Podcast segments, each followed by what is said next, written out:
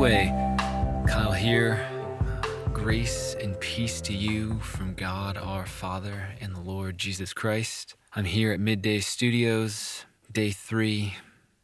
And you know, in these past few days, and if we're honest with ourselves, these past few weeks, there's been this growing tide of unwellness that has, no pun intended, been welling up in us. Okay, I guess there was a little bit of a pun intended there, but as you hear me week after week and hopefully day after day, very often you, you'll hear me start by saying grace and peace. And, and that is, um, th- that's what I want to lead us into this morning.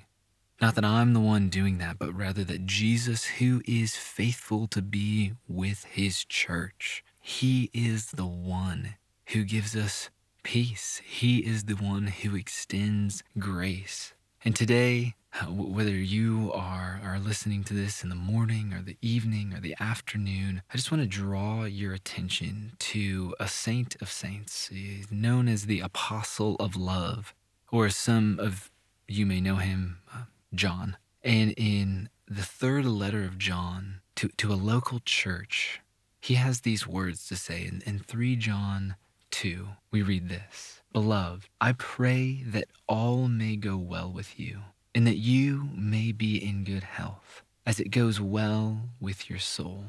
Know, I think it's words like this that we need to be reminded of, that we need to set before us. Words like this that, that, that we need to drink deeply from.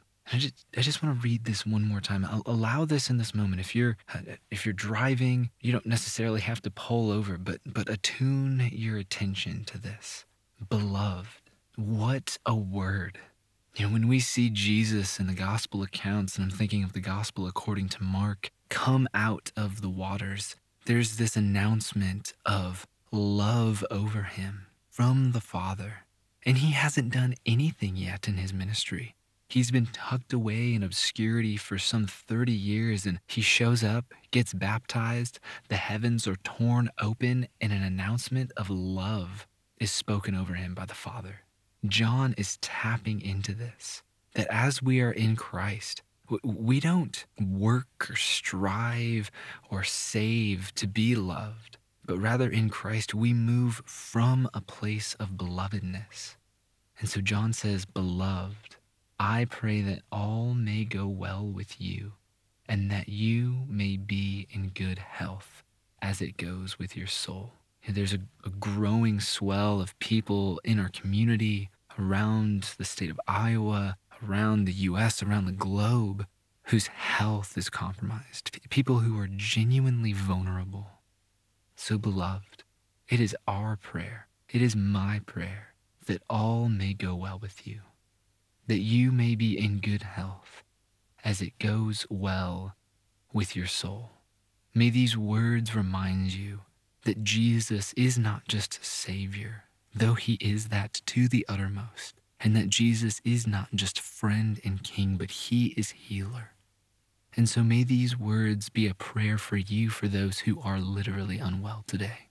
May grace and peace cover you and go with you. This is a, a brand new section of of our podcast. And if you feel like this might be helpful for family and friends, just spread the word. Jump on iTunes, leave a short one to two sentence review, hopefully a good one, but that's up to you. Either way, we'll be back with you tomorrow.